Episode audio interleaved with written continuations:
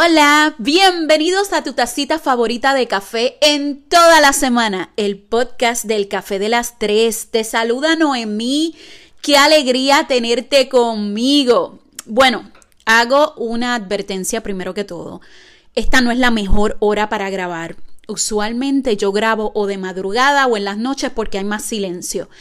Eh, estoy grabando eh, a mediodía, estoy en casa por tanto, puede pasar cualquier cosa.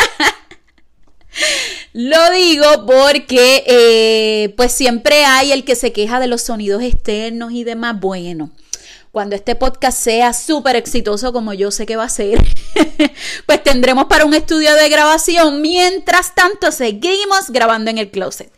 Miren, eh, antes que de comenzar con el tema que tengo para hoy, quiero agradecerles infinitamente a todos los que se conectaron en este invento llamado la tacita nocturna.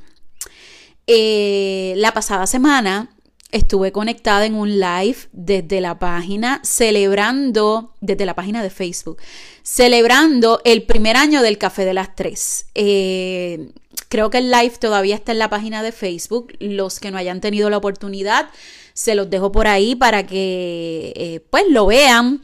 Eh, solamente quiero agradecerles a todos los que sacaron un ratito para compartir conmigo. Eh, no va a ser la última vez. Yo creo que por lo menos una vez al mes vamos a sacar para discutir diferentes cosas en, en esa dinámica del live. Pero usted dirá, ¿cuál es la urgencia que tenía Noemí de grabar?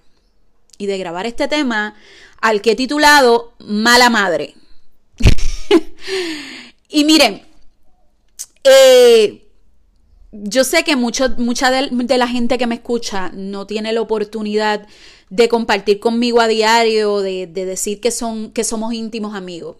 Eh, yo siempre he dicho que el rol más importante en mi vida es ser la mamá de Dylan. Dylan es, eh, siempre fue un regalo para mí y es el, eh, la cosa más importante que, que yo he hecho en la vida. Y digo cosa porque yo considero la maternidad como un proyecto de vida. Eh, yo quiero que él tenga todas esas experiencias, todas esas oportunidades, todo aquello que yo no pude tener, lo pueda tener él. Entonces, por eso me esfuerzo para que su vida de alguna forma sea mejor de la que yo tuve. Ahora bien, vamos a lo que vinimos.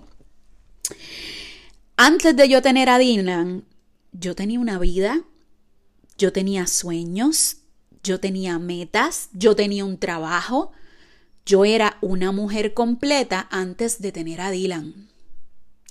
Cuando Dylan llega a mi vida, llega a complementar muchísimas cosas y en un momento dado mi vida gira, cuando, cuando son pequeñitos, pues los hijos son así, mi vida gira en torno a ellos y yo respiro cómo eh, actúo todo alrededor de ellos.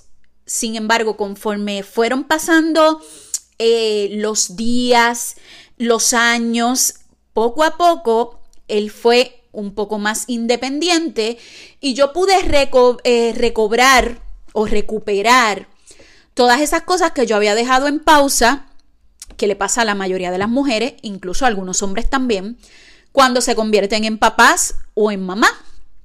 Eh, entonces, cada tema viene con un propósito. Yo les voy a contar de dónde sale este tema.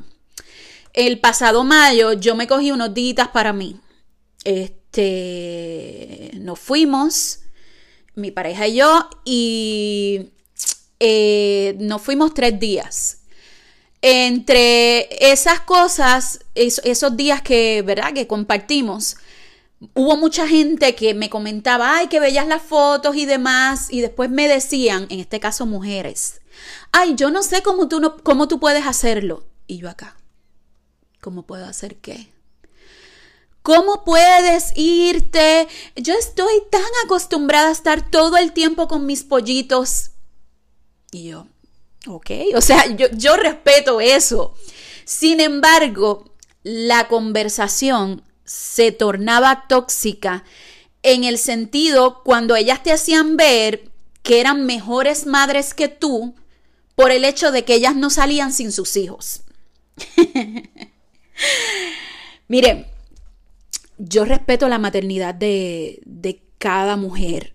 Sin embargo, este podcast yo lo hice específicamente para esas mujeres que piensan que abacorar todo el tiempo a sus hijos y ser madre 24/7 y dejar de vivir tú para vivir para tus hijos, las hace mejores madres que las otras que tenemos un estilo diferente de crianza. Miren, eh, yo quiero hablarles el día de hoy de la culpa disfrazada de supermaternidad. ¿Y por qué les digo la culpa? Mira, porque usualmente estas mujeres que todo su mundo gira en torno a sus hijos, por dentro lo que tienen es una inmensa culpabilidad de eh, tengo que salir a trabajar, pero no quiero dejar a mis hijos cuidando. Eh, adoro con todo mi corazón a mi hijo, pero necesito tiempo para mí y no lo quieren demostrar. La culpa va a veces de la mano eh, de la maternidad. Lamentablemente eso es así. Entonces, cuando ven que otras mujeres pueden hacer, hacer un balance entre tener tiempo para ellas, entre trabajar, entre ser madre, de alguna manera les molesta y las quieren hacer sentir menos.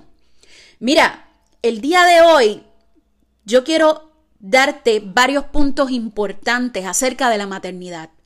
La número uno, tú no tienes por qué sentirte culpable de divertirte si no están tus hijos. Y esto, esto yo lo he visto mucho. Eh, sales a alguna parte y la estás pasando bien y de pronto dices, ay, si estuviera fulanito aquí. La realidad es que cuando tienes hijos muy pequeñitos, eh, hacer cosas de adultos se dificulta.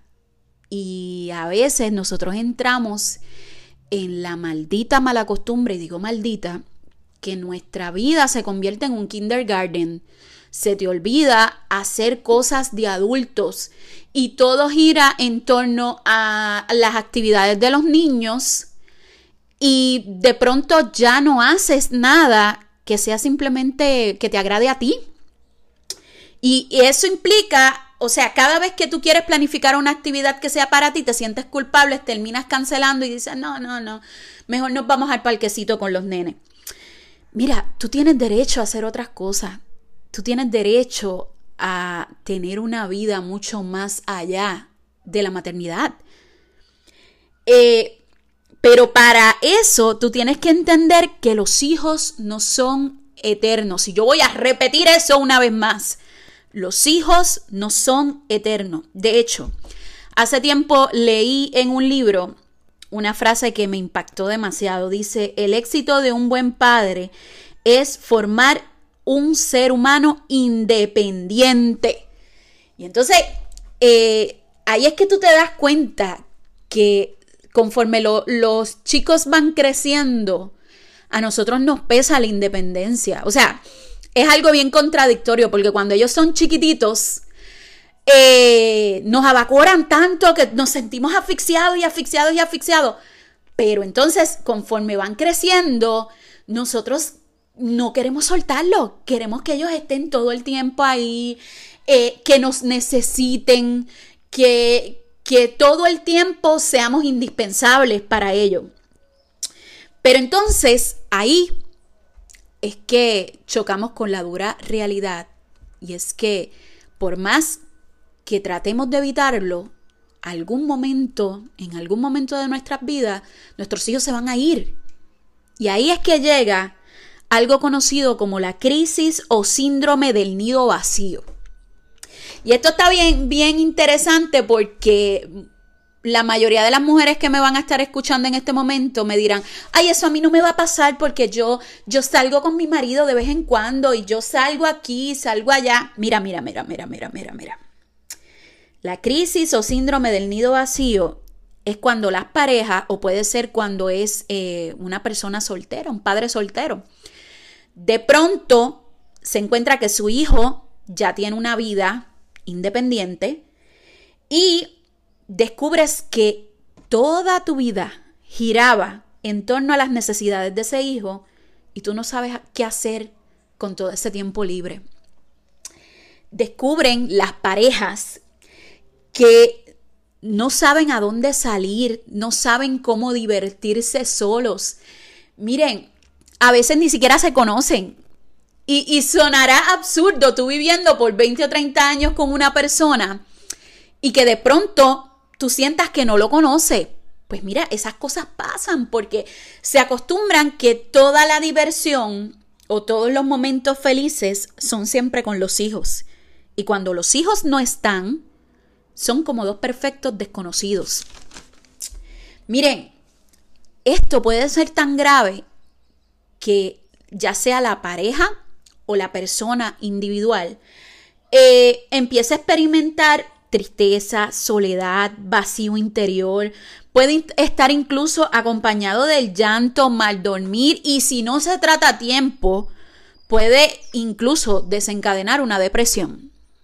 Y todo esto viene a causa de que estuviste 20 o 25 años dedicándote full a ser padre y descuidaste todos los ámbitos de tu vida y de pronto no sabes qué hacer. ¿Qué puedes hacer? Pues mira, eh, hay que liberarse del miedo, de ese miedo de estar solos y recordar que antes de los, de los hijos tú tenías una vida. ¿Quién tú eras antes de tener hijos? Entonces, e, esta, estas conversaciones yo, yo las he tenido con, con madres que comparten mi mismo pensar, que es, que es momento de, de, de soltar a los hijos y de alguna forma eh, sacar tiempo, ya sea solas o en pareja. ¿Quién tú eras antes de quedar embarazada? ¿Quién tú eras antes de, de tú tener un hijo, papá? Eh, yo solamente quiero dejarte con unos consejos. Número uno, sea que tú tengas hijos pequeñitos, adolescentes o que ya no estén en tu casa, saca tiempo para ti. Eh, siempre es importante tener proyectos personales. Por más tontos que, tú creas que parezcan, los proyectos personales te dan eh, una ilusión para levantarte cada mañana. Procura que a pesar de que tus hijos sean independientes, a pesar de que, de que tú sientas que no te necesitan tanto, tú puedas tener otra vida, además de ellos. No quiere decir que porque ellos sean independientes no te van a necesitar jamás, o sea, siempre. Yo todavía, con la edad que tengo, yo todavía necesito a doña mami y ella lo sabe. Sin embargo, eh, esa independencia es necesaria para ellos para que puedan crecer y es necesaria para ti para que descubras que además de ser mamá o papá, tú eres una persona que tiene sueños, metas, aspiraciones y demás. Eh, este podcast va dedicado más a todas esas madres que eh, de alguna forma piensan que ser madre es la mejor bendición pero es, la cosa más agotadora del mundo. Yo creo que yo, ese es mi pensamiento diario y yo lo que tengo es uno. Yo no me quiero imaginar las que tienen tres o cuatro, cómo, cómo lo hacen. De verdad que son unas campeonas. Sin embargo, yo no pretendo eh, con este podcast criticar la crianza que tiene cada cual. Yo solamente quiero llevarte a reflexionar. ¿Quién eres tú? quién eras tú antes de tener eh, tu hijo o tu hija. Una simple pregunta, ¿tú eres feliz?